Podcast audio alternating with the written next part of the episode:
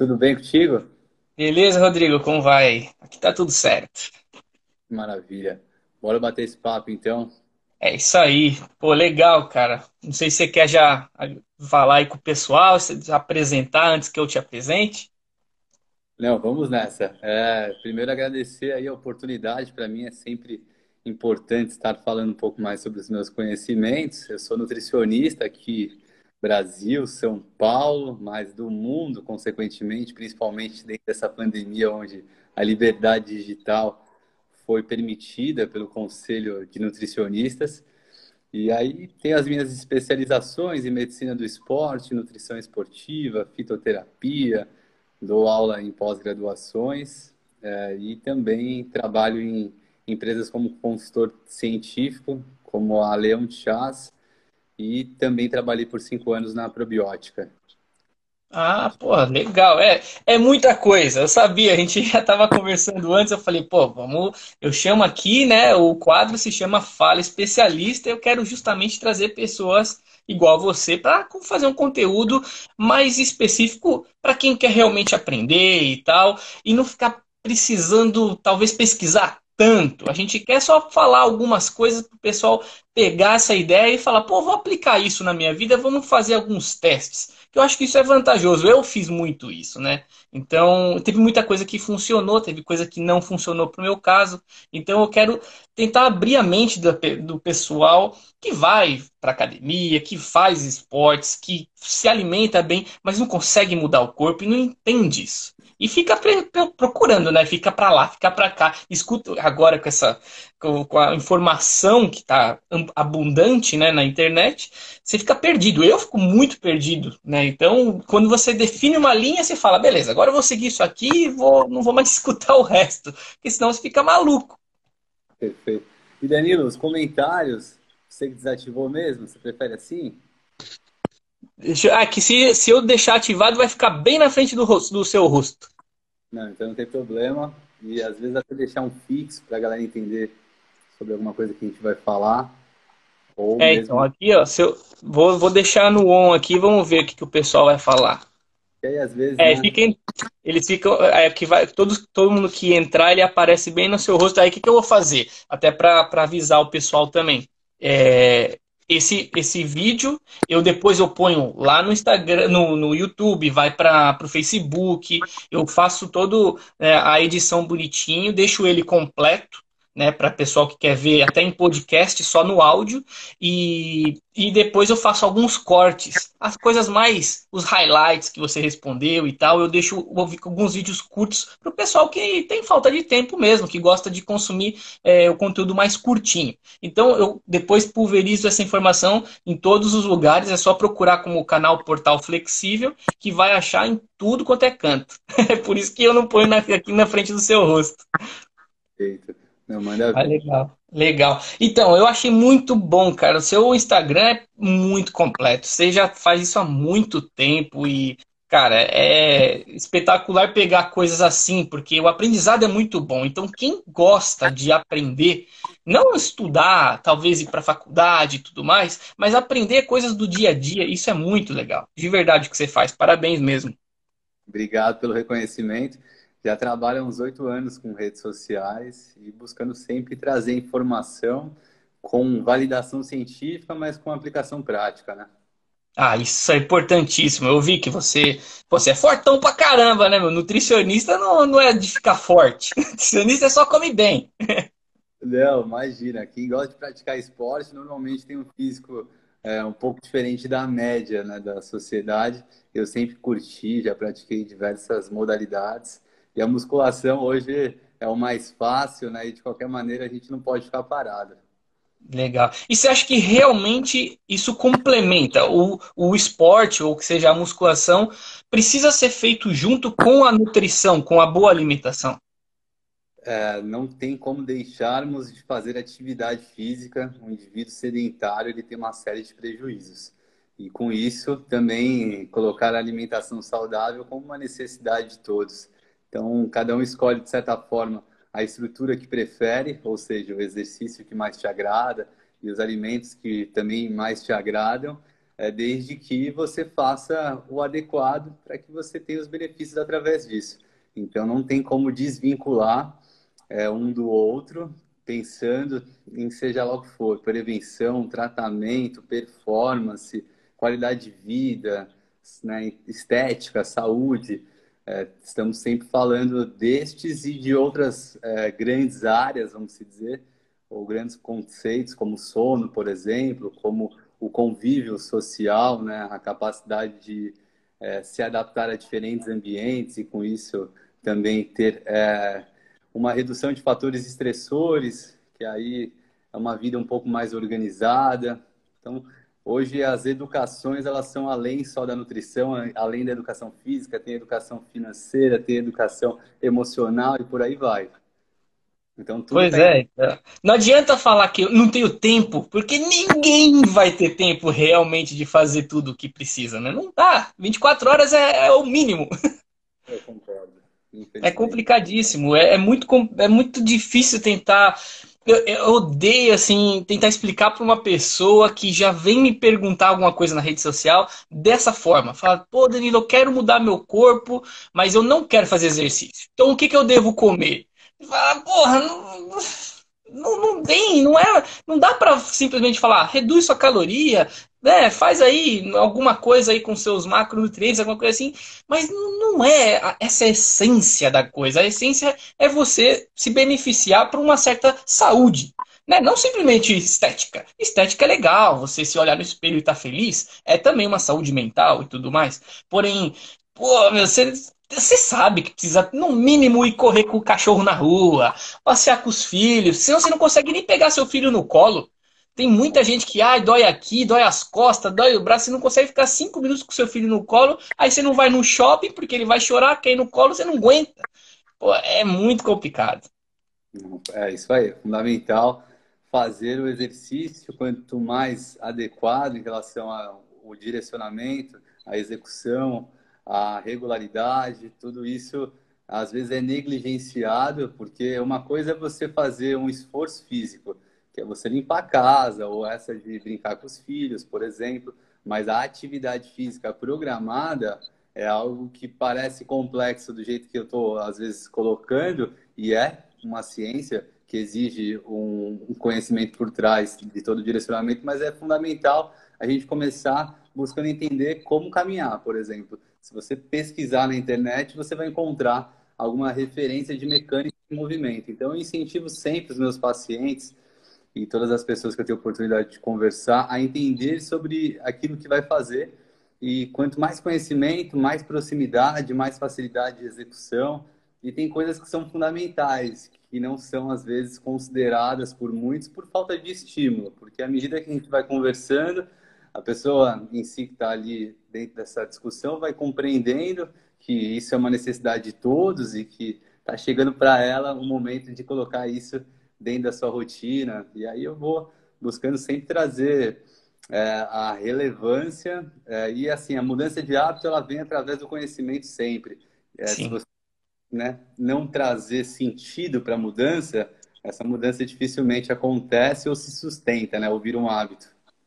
É, concordo plenamente. É muito mais fácil você, logo quando é mais jovem, que aí você vai ter um pouco mais de tempo, né? Você está ali só, talvez, estudando. Você tem um certo tempo para se para praticar um esporte, para ver o que você realmente gosta. Talvez não seja a própria musculação, mas você vai fazer algum outro tipo de esporte que vai levar para o resto da vida, né? Porque depois você vai ficar nessa de, ah, eu preciso ter um, uma, um diferencial para ganhar mais dinheiro, eu preciso me dedicar mais para minha família e etc. Só que se aquilo já tiver na sua vida, né, uma boa alimentação também é isso. Se aquilo já tiver, né, você já fazendo, hoje em dia a gente, é, a marmita tá mais comum, mas eu lembro quando eu começava, eu comecei na academia 20 anos atrás, era até feio você meio que levar a marmita para o trabalho ou para a escola. Você, é, sei lá, era julgado como um pobre. Ah, você não pode comer na rua. Então tinha esses mitos, né? Mas hoje em dia eu acho que o pessoal tá com a cabeça mais aberta. Não sei, né? Você que atende mais o pessoal e provavelmente passa a marmita, o que, que eles falam para você? Ó, até um comentário interessante na época, oito anos atrás, quando fiz graduação, dez anos, é, era dentro desse ambiente da nutrição estranho. Então, isso me chamava atenção naquela época, onde quem levava a marmita ainda era julgado mesmo dentro da faculdade que estuda isso, que deveria incentivar. E até hoje, sim, eu vejo que eu não vejo uma necessidade de, né? Começando por isso. Eu acho que daí que vem o conhecimento de você saber se adaptar em diferentes situações, diferentes ambientes é, não necessariamente tendo que levar aquilo que você é, precisa sempre, não tendo flexibilidade, coisas do tipo. Mas vejo ainda que muita gente critica de forma que deveria guardar esse comentário, é porque não faz sentido, né? Se alguém está buscando levar um alimento, ela está se preocupando com a nutrição e se ela se preocupar mais com isso, melhor para ela. E a gente tem que, na verdade, é, só levar isso como uma opção da pessoa. Né? Então, cada um escolhe a sua e aí, enfim, é saber conviver né, com diferentes opiniões. Pois é. Não, e realmente, no final das contas do mês, aquilo bem possível vai ser mais barato. Bem possível em qualidade, você também vai conseguir ver uma certa qualidade no próprio físico, se você estiver tomando conta. E você pode comer provavelmente até um pouco mais, se você já faz uma contabilização ali de calorias ou, ou algo disso. Então você vai estar. Tá, talvez mais é, entusiasmado, você vai estar tá com mais motivação, porque você não está ali né, sempre se privando. Você chega ali num puta banquete, né? No, no, no, lá no, no por quilo, né? Que eu sempre fui no quilo, cara aquilo é uma, uma maravilha, né? Porque é tudo com um sabor maravilhoso e muito molho, muito colorido. E você nunca vai ali na, na salada, eu pulava. Vegetais também, pula. Então você já vai direto ali onde que te satisfaz no olho e no paladar. Então fica bem mais difícil você comer na rua, né? É, não tem jeito. Você falou um ponto bastante importante principalmente quando a gente para com fome para comer, porque às vezes a gente come mais ou menos porque deu horário. Sim. Mas quando você está com fome, você tem exposição a alimentos muito mais ultrapalatáveis do que exatamente aquilo que você deveria consumir, a sua chance de exagero ela é muito maior do que se você tivesse já com algo é, coordenado sobre aquilo que você vai comer. Então, um ponto importante é, se for comer fora, não coma com fome, né? não fique muito período em jejum, porque é, a expectativa é que quando você pare para comer, é, por juntar o estresse da fome, né, que é um dos sinais de você estar é, é, é estressado, né, estar bravo com aquele momento, é você descompensar e querer, na verdade, se recompensar através do alimento. E aí você não vai buscar uma saladinha com frango, né? Pode ser nenhuma. É, e aí é o que você falou. Então faz sentido também. É, mais um. É, na verdade é um, um, monte de ponto favorável. O único ponto desfavorável da, de fazer as marmitas é o tempo exigido para isso, no meu ponto de vista. É por isso que eu falo para os meus pacientes que o primeiro suplemento são as marmitas congeladas hoje em dia. Porque eu com a comida eu consigo oferecer muito do que eles precisam, ou, ou em muitos hum. casos eles precisam. E só que às vezes eles têm dificuldade em ter a comida como eu tenho dificuldade de ter a comida que eu gostaria de comer. E consequentemente eu falo que o primeiro suplemento, um grande investimento é você ter marmitas dentro daquilo que é indicado para você consumir, com as escolhas que você decidiu né? E com até hoje em dia a customização de temperos que as empresas conseguem oferecer. E assim eu acho que tem uma série de pontos favoráveis. Quem consegue fazer em casa tem todos os benefícios, menos a perda de tempo exigida para compra, para o preparo, para porção, para higienização do que foi utilizado para o preparo. Né? O desperdício, que muitas vezes pode acontecer, pô, comprei, acabei não usando, perdi uhum. Né? Então, então tem uma série de pontos aí que, na minha visão, são muito mais favoráveis. É porque a estética, ela está lado a lado com a saúde sempre. É Sim. muito difícil a gente pegar uma estética só em nível extremista que você vai ter prejuízo. É, no mais, um indivíduo com baixo percentual de gordura e boa quantidade de massa muscular é saudável. E é estético ao mesmo tempo. Sim, sim. É, eu também eu vejo. A única chatice que hoje em dia tenho é ajudar a esposa no domingo, preparar a comida para a semana, que normalmente é isso. Então, já que vai perder um tempo, vamos perder tempo um dia e aí já faz logo para a semana. E tal, congela alguma coisa, né? Um, um frango, algo que dá para fazer uma porção maior e depois vai consumindo aos poucos. Mas é, eu, eu acredito que infelizmente. É, ônus e bônus, né? Então infelizmente não dá para ter tudo nessa vida. a gente tem que escolher. Perfeito. Muito bom. É isso. Mas me fala uma coisa, por exemplo, é, o que eu coloquei aqui é que você tem logo no seu Instagram, que você é, um nutri... você é nutricionista clínico esportivo. Qual que é a real diferença entre o clínico e o esportivo? Que legal. Eu coloquei esse conceito é, pegando atualmente mais experiências do que propriamente diplomas que nos limitam, no meu ponto de vista. Porque dentro de, do diploma seria um nutricionista esportivo, mas é, ou nutricionista especialista em fitoterapia, ou nutricionista especialista em médico, é, medicina do esporte. Uhum. Mas a clínica, ela existem algumas pós-graduações direcionadas, mas eu falo muito da minha vivência muito intensa no dia a dia de consultório, porque tudo que eu conquistei na minha vida financeira pessoal é por decorrência em 80% dos atendimentos que eu já faço há muito tempo. Então eu coloco essa parte clínica porque é, no meu consultório, mesmo eu tendo um aspecto já esportivo e tendo um direcionamento de início de carreira, principalmente para o esporte, é, eu recebia muitos casos de patologias de diversas complexidades e assim, por eu estudar elas e conseguir, consequentemente, dar uma boa prescrição e resultados para o paciente, eu fui recebendo muitas indicações. Então, o meu consultório ele é muito diversificado em relação a patologias. Normalmente, casos que as pessoas já passaram por outras pessoas, outros profissionais, e falam, pô, agora eu vou investir em você porque é, me falam muito bem do seu trabalho e acabam realmente gostando.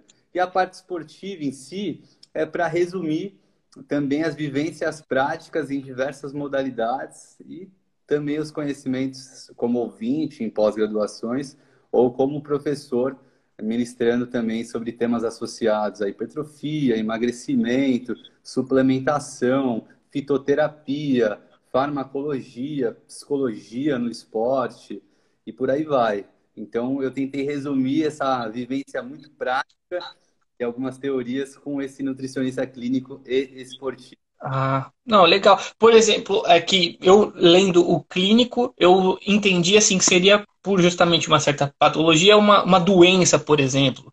Então, hoje em dia a gente né, normalmente escuta falar muito sobre o diabetes, a pessoa que tem diabetes, aí tem que tomar um certo cuidado com algum tipo de alimentação, e é basicamente isso que você acaba atendendo nessa parte do clínico. É, normalmente a diabetes ainda é uma patologia muito prevalente, 10% da população adulta convive com. A hipertensão, 20%. Uhum. É, e por aí vai, alguns sintomas e algumas patologias é, mais frequentes, eu até não lembro com é, tanta intensidade, porque a parte clínica realmente são complicações é, onde eu quero apresentar, mais é, raras né? E assim que normalmente chegam para mim. Então, acho que câncer já é uma que é, acaba sendo bastante complexa, independente de qual seja, e é bastante frequente. Além também é, de qualquer sintomatologia que chega lá no consultório, hoje tem muita associação de intestino e sistema nervoso central. Né? Então, tem vários pacientes com transtornos intestinais que não são crônicos, em muitos casos, outros são, e aí envolve até é, a condição já genética. Então aí vamos longe, né? Essa parte clínica é realmente bastante diversificada. Antes, é, os profissionais médicos, né, que acabam, é, acabavam só é, direcionando a parte dietética, mas com algumas certas limitações. E a nutrição tem bastante evidência. Você pesquisando, você consegue também contribuir de uma maneira bastante específica e eficiente no final das contas. Então, é ah, realmente é patologia. Bacana. Se você chega a tratar com remédio também ou é basicamente com alimentação? Não. É, não chega a tratar, né? Essa palavra realmente a gente tem que tomar cuidado. Ah, sim. não é permitido utilizar tanto diagnóstico quanto tratamento para o nutricionista. Uhum. Mas é, existem as referências científicas, as recomendações nutricionais para cada caso. Por exemplo, se meu paciente tiver online aí, o Fábio, eu enviei para ele os artigos direcionados para o transplante de fígado, né? Que ele é pós-transplantado. Então, é, por exemplo, um caso recente de patologias que eu falo que vão além dessas tradicionais, né? Que eu acabo tendo a oportunidade de atender. Então, Poxa. eu verifiquei quais eram os nutrientes considerados mais indicados, qual era a distribuição de macronutrientes considerada mais indicada. E aí tem bases sempre científicas para que a gente tenha mais clareza de como conduzir. E normalmente também essa associação com os medicamentos, que aí os profissionais médicos que passam, mas tem interação fármaco-nutriente, aí o buraco é embaixo, né? Aí sim, é sim. Você faz, você faz meio que esse é, suposto não tratamento, mas esse acompanhamento com o paciente, ele junto com o médico e você também ali dando aquela assessoria na parte de, de alimentação. Pô, legal, isso, tá, isso eu já não imaginava, você viu? Porque por, normalmente a gente fala, ah, é alguém que tem uma certa hipertensão ou diabetes, ou não pode comer algum tipo de alimento, né? Sei lá, uma lactose, algo desse tipo. A gente sempre pensa nas coisas mais simples, mas você vai indo, é, o buraco vai indo cada vez mais embaixo mesmo. E, e, e queira ou não, tudo que a gente consome, né, tá ali dentro, é o nosso combustível, né? Então ele vai impactar em alguma coisa de qualquer maneira.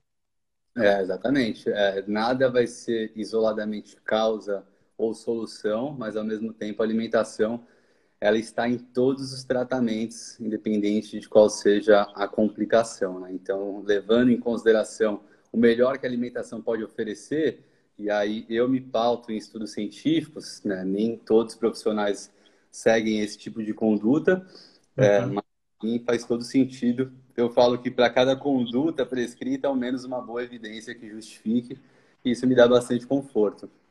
Sim, não, pô, legal de verdade. E aí a parte do esportivo, você atenderia atletas de verdade ou uma pessoa que simplesmente quer ficar com um, um shapeado e aí você já atende como uma parte esportiva? É, é, tem muito atleta que não sobe no palco, né? Eu falo. Exatamente. Tem muita gente que é disciplinada, é bacana de ver. Então, depende do caso. É, todo mundo quer um físico diferenciado. A parte estética, ela está de 10, 9,5, sabe? São poucos que acabam não querendo. Porque, na verdade, é, até o incentivo, pois a estética ela vai estar associada com uma satisfação pessoal maior, melhor, né? E isso vai trazer um ambiente é, fisiológico e externo, né, com os comportamentos que vão ser completamente diferentes a partir do momento que você está satisfeito com o seu físico e ao mesmo tempo, infelizmente, a obesidade ela não é uma opção no meu ponto de vista, né? Ela é uma patologia, ela é uma doença e aí a gente não pode é, desconsiderar que precisamos desestimular né, a aceitação de um físico em obesidade. Né? Então, é, agora virou moda esse negócio de aceite seu corpo e tal.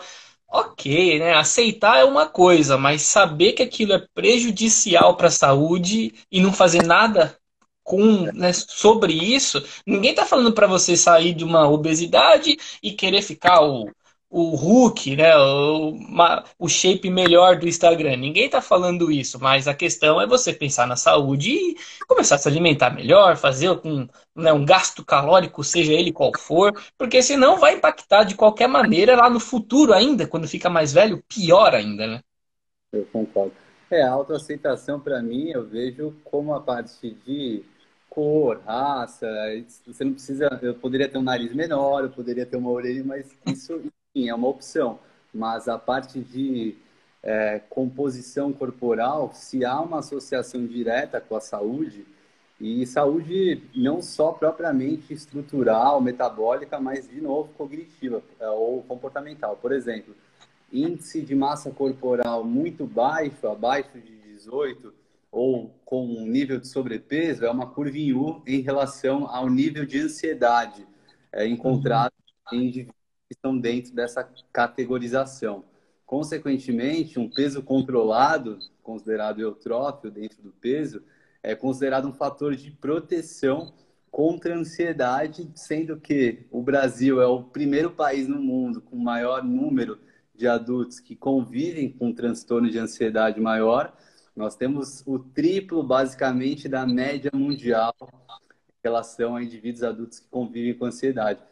Então, tem uma série de fatores que a gente precisa, como profissionais é, especialistas, né, como você categoriza, é, dar as caras né, com embasamento, com profissionalismo, para mostrar realmente pontos que devem ser incentivados e comunicados de uma forma adequada, né, mas que não podem ser deixados de lado, que não podem é, ter um viés que não seja levando em consideração a saúde. Os profissionais da área da saúde têm que proporcionar saúde para aqueles que estão é, os procurando e normalmente o indicado é que façam os mesmos consigo mesmo, né? Cara, é, esses números são impressionantes. Eu até iria te perguntar qual que você acha que seria essa razão de, de vez diminuição de obesos, né? Ainda mais no Brasil falando, a gente nem né, no, resto do mundo a gente sabe mais ou menos, mas deixa eles para lá. A gente quer saber de, da gente, dos brasileiros e tudo. Por que, que a gente aumenta só a obesidade, sendo que hoje em dia está cada vez mais claro, mais é, com mais informação e a gente continua aumentando o número de obesidade? Você acha que é justamente a parte comportamental que, que prevalece nisso? Ah, Danilo, cara, é uma pergunta excelente. É, inclusive, eu utilizo basicamente essa pergunta como base de montar algumas aulas.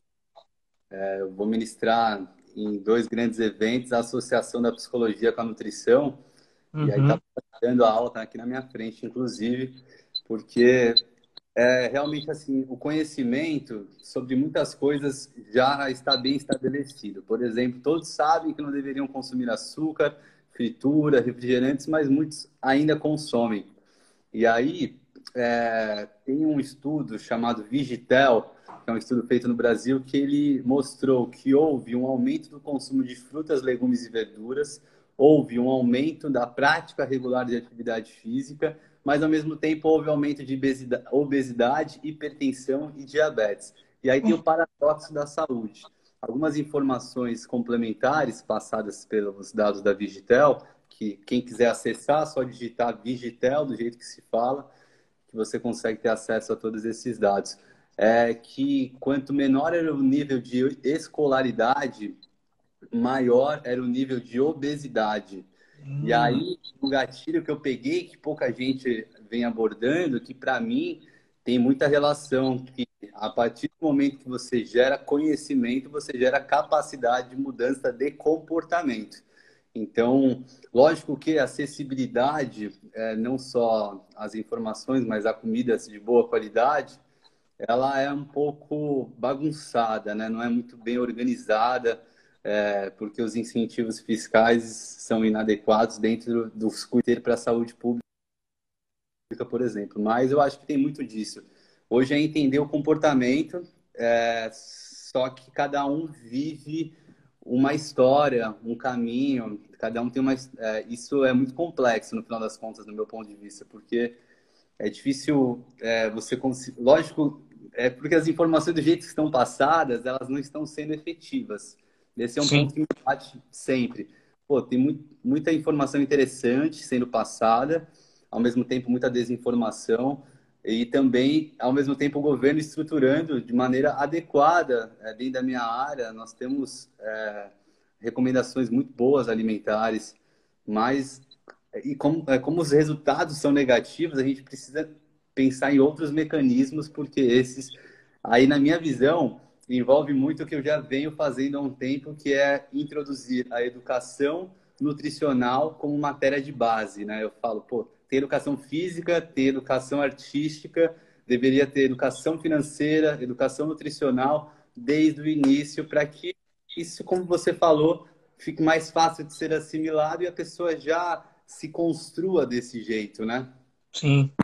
Você acha que isso é impossível? Não sei se você, como está mais por dentro da parte de, de estudos em si, é, do Brasil e tudo mais, você acha que isso não tem como ir por exemplo, para alguma alguma idade mais ali no, no início da escola, em alguma matéria, não sei, uma matéria nutrição talvez não, mas alguma matéria em si conseguiria agregar esse tipo de, de informação, pelo menos para ter uma base? Não, já existe alguns incentivos, é, mas pouca gente conhece. Quer dizer que isso é pouco feito. Então, hum. do que é feito ainda não conseguiu atingir a repercussão necessária. E aí vai mais uma vez. Está sendo feito, mas não está sendo visto, tão menos falado, né, significa que não está sendo bem feito. Sim. E aí eu vejo que há uma dificuldade grande, sim, pois a gente já vem é, de redução de investimentos em pesquisas nos últimos anos, e isso só vem comprometendo a condição é, de ter profissionais capacitados, né, porque enfim, eu já vivenciei também bolsas de estudos para pesquisas científicas. É, realmente não dá para você se sustentar e atualmente você ainda não tendo, fica é, uma distância muito grande do querer investir em conhecimento, né? E aí isso vai para a educação de base de forma geral. Eu não sei muito bem esses dados, no sentido de qual é o investimento, mas mais uma vez, falando de uma forma simplista, se os resultados estão sendo inadequados, a gente tem que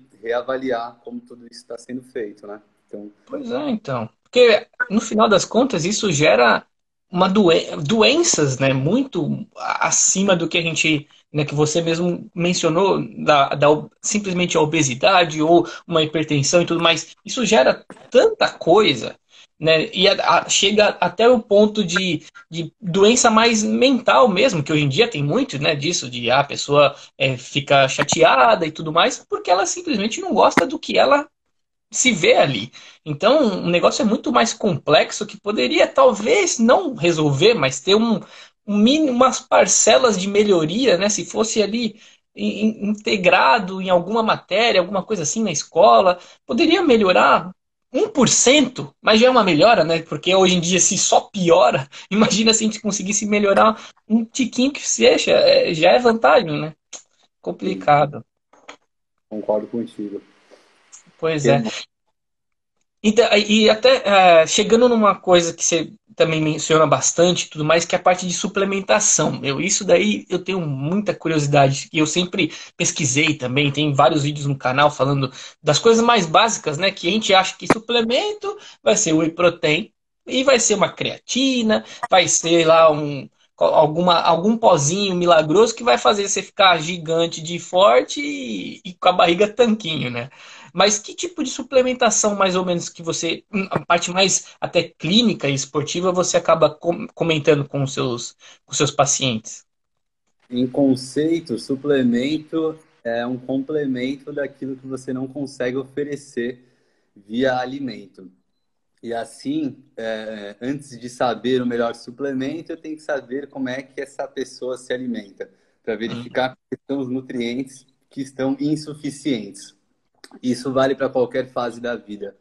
Se você pegar um bebê que não consegue receber o aleitamento materno exclusivo, ele já recebe a indicação de um suplemento, que é um complemento é, nutricional, que é a fórmula infantil, né? E com uhum. isso, nós temos o suplemento também em indivíduos acamados, que não conseguem ter a nutrição via oral e precisam, às vezes, enteral, parenteral. E você encontra suplementos em idosos que não conseguem, por exemplo, ter a mastigação e a deglutição suficiente, precisam é, de recursos de fácil digestibilidade e absorção. Então, o suplemento ele vai muito além daquele pensado em melhorar massa muscular ou ajudar no processo de crescimento. Mas é, depende de cada caso, né? mas normalmente você tem uma necessidade de ingestão proteica acima daquilo que é já de costume da grande maioria das pessoas que come proteína no almoço, quem sabe no jantar, tem muita gente que deixou de comer comida no jantar, achando que isso era um ponto negativo. Sim, nós... depois das seis, meu amigo, acabou, não tem mais comida. pois é. E aí, o suplemento proteico, a whey protein, é, e assim, eu falo da whey, resumindo a todos, suplementos, mas né, existe hoje uma gama muito grande. é um recurso que, em vários casos, eu vejo como um recurso viável de ser introduzido, que traria benefício independente se o indivíduo é sedentário, se ele é magro ou hum. obeso, se ele é atleta, se ele é jovem, se ele é adolescente, adulto, idoso.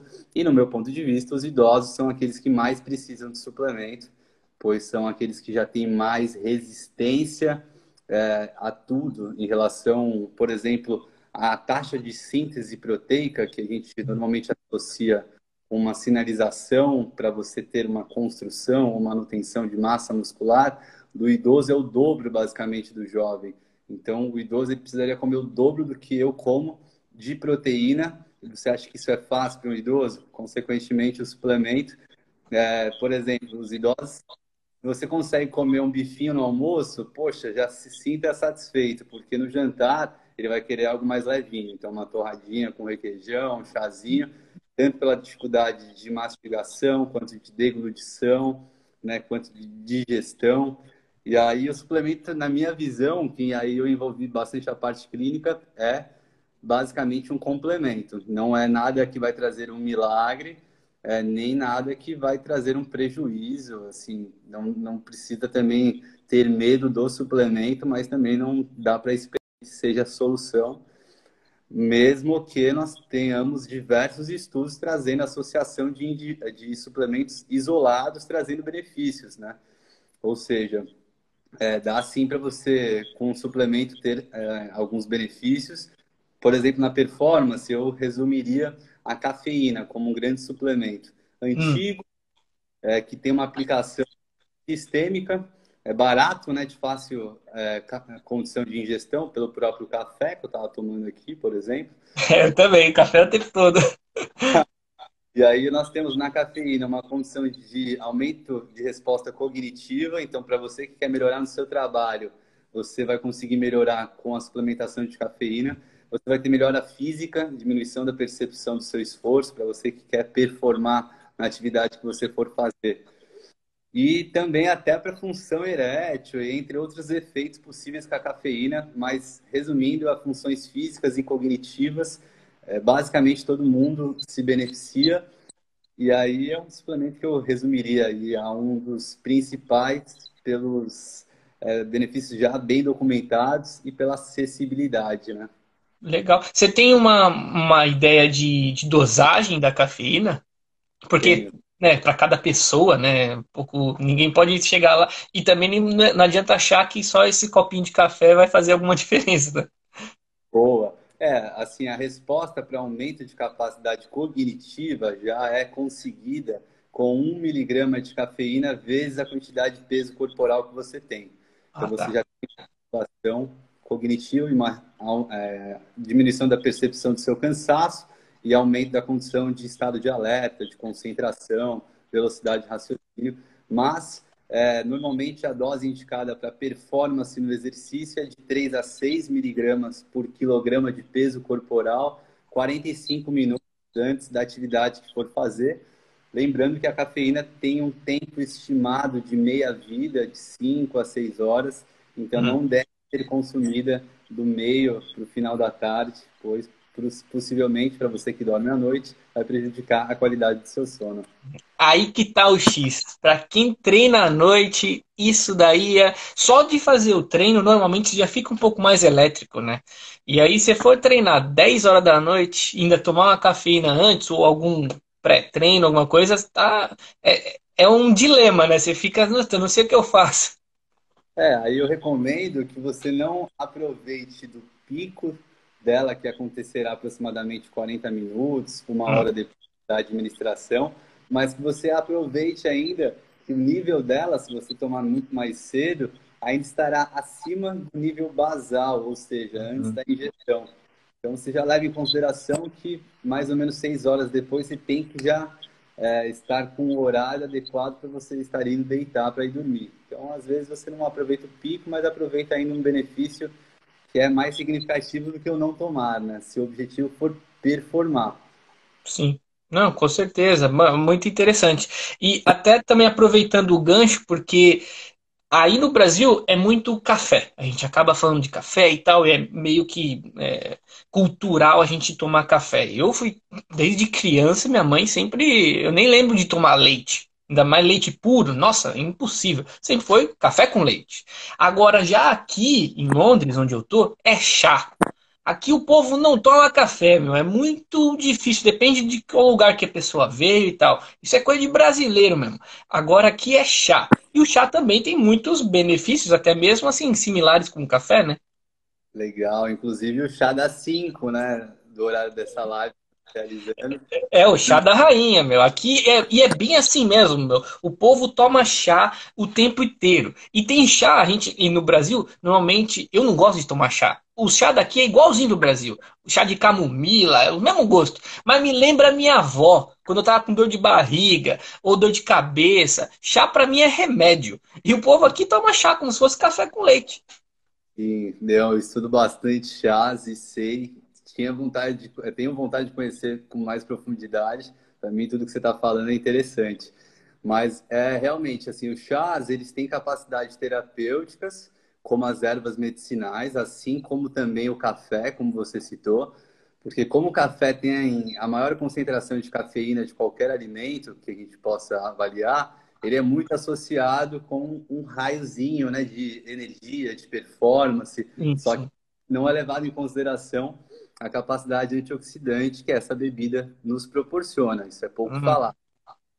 Os chás, eles é, são multi-ingredientes, a gente chama de fitocomplexo, ou seja, ele tem vários fatores nutricionais que vão trazer benefícios para quem estiver ingerindo, e muitas vezes em dose única, e às vezes doses é, maiores, é, por é, dias, ou às vezes necessitando de um certo carregamento. Mas é, os chás, realmente, assim, além de hidratarem, eu sou fanático, porque quanto mais eu estudo sobre os mesmos, mais benefícios eu acabo encontrando que são pouco explorados, é, principalmente aqui no Brasil, né, como você citou, pois realmente o chá ele só é utilizado para o momento de tratamento, principalmente má digestão, insônia, e como ele já tem esse direcionamento popular, é nítido que ele pode trazer benefícios de prevenção, né? E não só de tratamento. E essa prevenção, ela, mesmo que não seja o objetivo, no mínimo você estará hidratando tão quanto você estivesse ingerindo água. Então, o chá é uma bebida com sabor, se o sabor te agradar, uhum. vai enriquecer e aí, por exemplo, menos suplemento você irá precisar. O chá de camomila que você citou, ou na verdade a gente chama de infusão, né? Tudo que é chá, aí você já deve ter ouvido que é só da família Camellia sinensis, que é o chá preto principalmente, né? O chá é. verde, chá branco e tal. Esses são os chás. Todos os outros a gente chama de tisanas ou infusões, infusão de camomila, isso é em parte conceitual.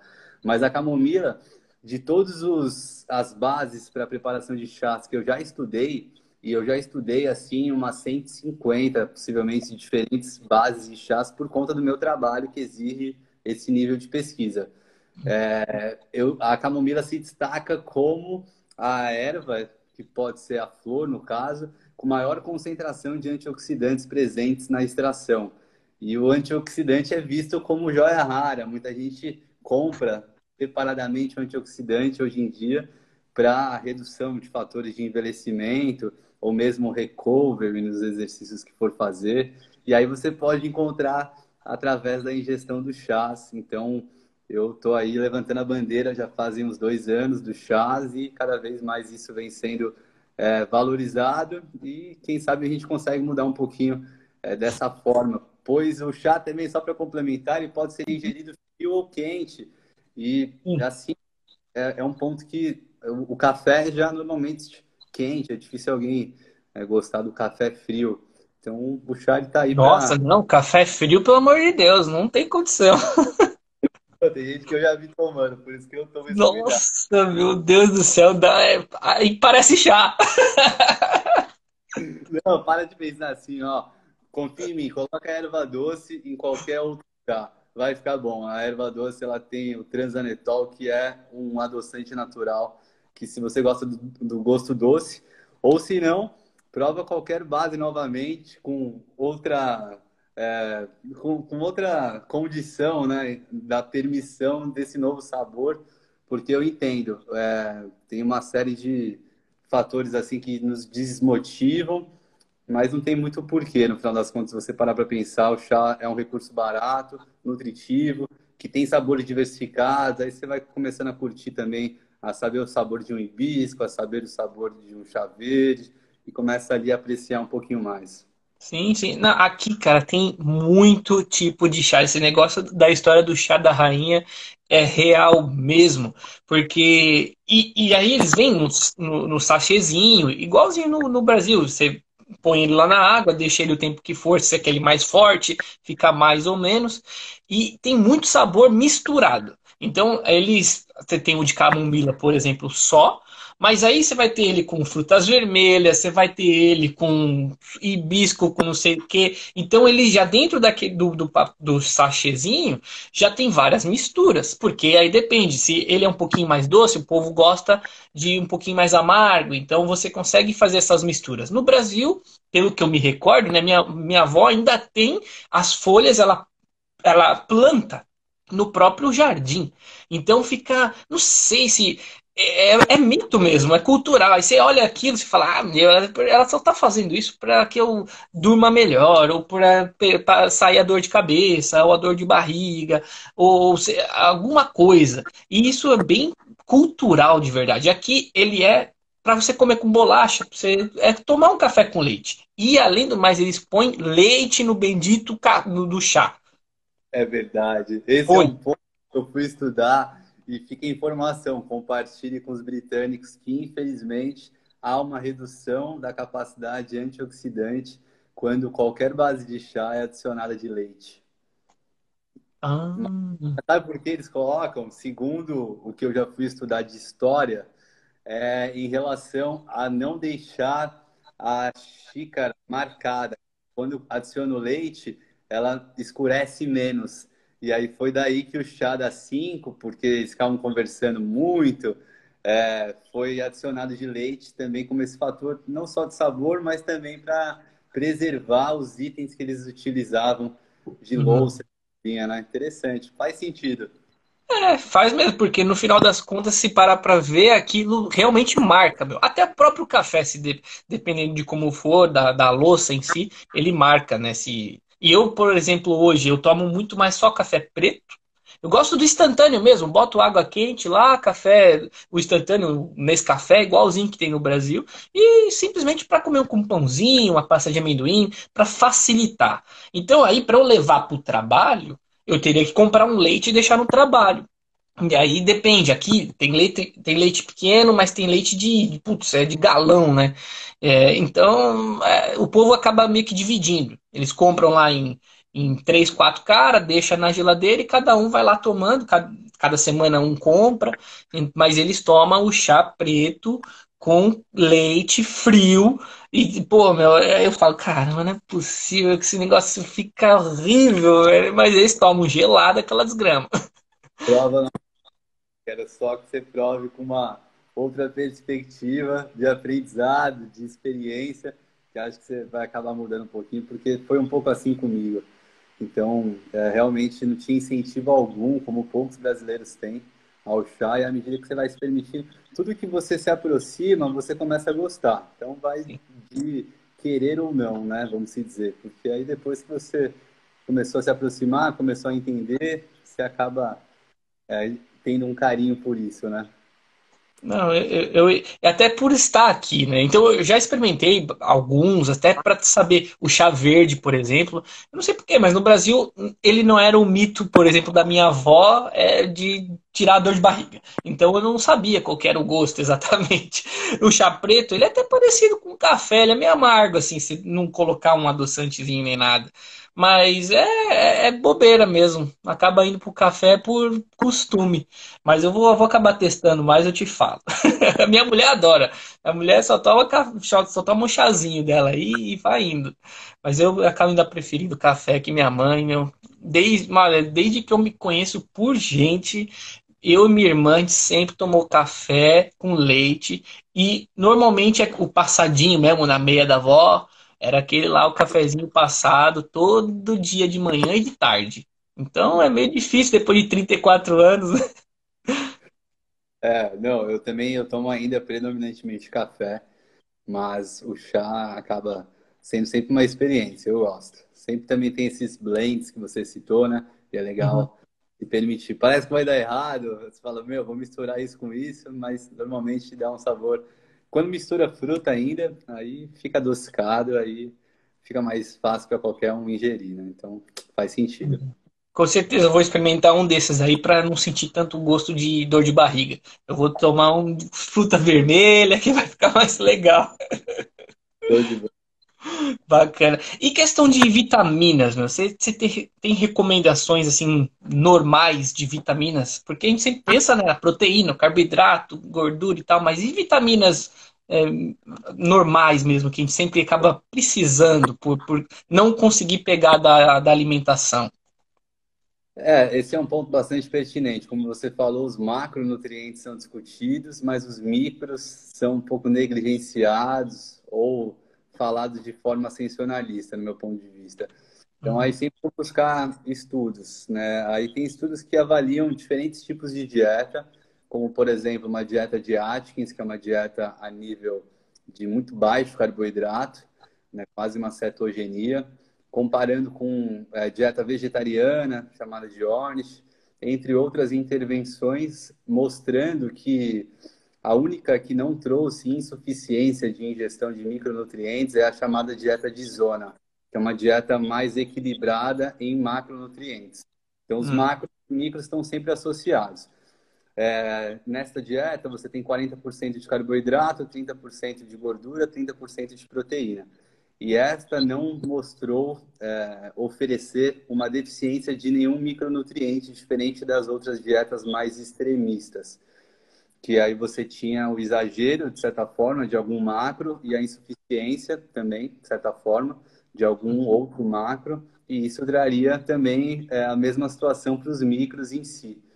Então começa por aí. É, a avaliação do orçamento familiar é, brasileiro que também avalia qual que é a ingestão, é, que saiu recentemente, faz poucos meses, mostra algumas deficiências de micronutrientes previstas né, dentro da expectativa de média de consumo da população brasileira. E muitos micronutrientes são consumidos com expectativa de estarem insuficientes. Também por conta do consumo maior de ultraprocessados, industrializados, que em vários casos eles é, possuem menor valor nutricional do que os alimentos in natura, mas isso não é uma regra, pois hum. existem diversos industrializados atualmente com o que eles chamam de clean label, que é um rótulo inteligente, que eles muitas vezes fortificam aquele alimento e não utilizam é, mais alimentos de difícil interpretação, né? Aqueles que você não consegue ler. Então, tudo isso tem sido modificado, né? Eu sou um incentivador do consumo de ultraprocessados industrializados de qualidade, porque as empresas elas vêm buscando muito isso e é tirar o chapéu que elas vêm conseguindo. Então, fica aí é, essa reflexão toda que eu passei. Né, Não, legal. É, é, é, é porque justamente isso, a gente sempre pensa no macro e o micro acaba ficando de lado, né? Por exemplo, aqui a gente tem é, isso é, da, do lugar, né? A parte de vitamina D, por exemplo, ela é bem mais baixo do que qualquer outros, né? se, se comparado com o Brasil, só por não ter a, o nosso contato com o sol. Então aqui o sol ele existe. Hoje estava um calor desgramado, estava 25 graus. Eu até falei para minha esposa, falei, meu Deus do céu. E o povo fala que aqui não faz calor. Faz. Porém, são períodos muito menores do que no Brasil ou em outros lugares, né, da Europa. Então acaba que a próprio o, o governo, o, o pessoal, eles incentivam a gente também a consumir é, alguma suplementação, um multivitamínico, ou bem, bem, similar com o que tem no Brasil, aquele lá, o de A a zinco, né, de A a Z, é, alguma coisa para que é, a gente simplesmente complemente a alimentação, porque é bem, vai ser bem difícil só com o alimento a gente conseguir o, o mínimo possível. Então eles acabam influenciando assim alguma coisa. Eu lembro agora da vitamina D, mas de outras não tem muita coisa assim que acaba faltando. Se você tem uma alimentação básica mesmo, é, que come de tudo, né? Não, não, não retira nenhum macronutriente ou algo similar, é, não, não tem uma contraindicação, não. Mas é, eu concordo contigo. E realmente a gente tem a deficiência pandêmica também, né, de vitamina D. Hum. E países mais frios têm menos exposição e é uma suplementação que é, praticamente todos se beneficiam, aí é só ajustar a dose. Magnésio é um muito deficiente, é, para as mulheres, é, depende do quadro. Então, se pega um vegetariano, você tem predisposições é, ou uma análise mais minuciosas para alguns micronutrientes. Né? Se você vai pegar alguém, aí você analisa o perfil alimentar, você já identifica, por exemplo, ah, não tem lácteos e também não tem folhosos verdes escuros, o cálcio, quem uhum. sabe, leguminosa, não.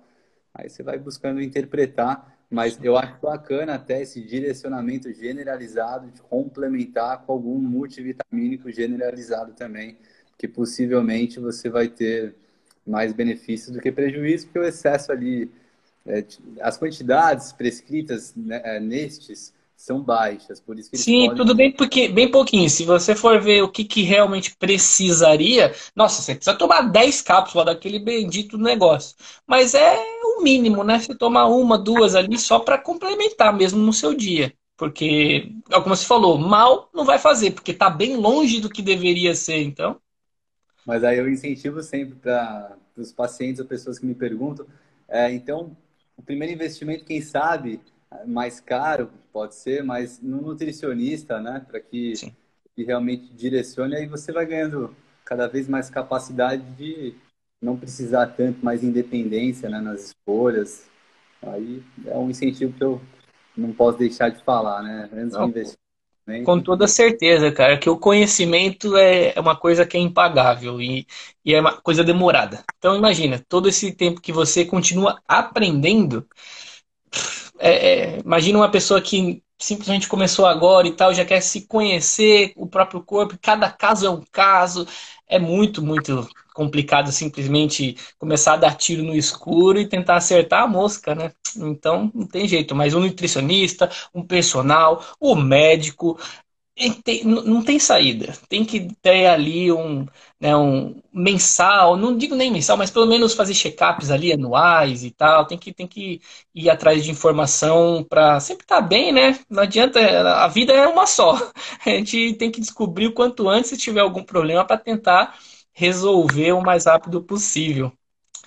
Mas beleza, Rodrigão. Cara, vai daqui a pouquinho chegar em uma hora e passa muito rápido. É isso que eu falo. É, essa, o Instagram ainda tem que me liberar mais tempo para eu conversar, que eu quero trazer gente que né, conhece muita coisa, não tem jeito. Mas muitíssimo obrigado. Foi um bate-papo impressionante. Eu anotei várias coisas aqui, vão ter vários highlights aí na, na internet. E de verdade, brigadão mesmo. Espero que a gente continue aí é, se conhecendo mais e conversando cada vez mais. Boa, Danilo. Obrigado pela oportunidade. Espero realmente ter contribuído e fico à disposição para a galera que está aí acompanhando a live. Para é. dar se quiser, manda. Com toda certeza. E, mas fala aí até como que o pessoal te acha também, porque é, é bom deixar aqui para o pessoal ir atrás aí das suas redes sociais. O Insta tem tanto este Nutri Rodrigo Moreira quanto também o Escola do Nutri, que é um projeto paralelo de cursos com diversos outros profissionais e eu também ali encabeçando. No YouTube, digitando Nutri Rodrigo Moreira, você vai encontrar um, um canal onde já são mais de 200 vídeos disponíveis. Tem também no Spotify, Nutri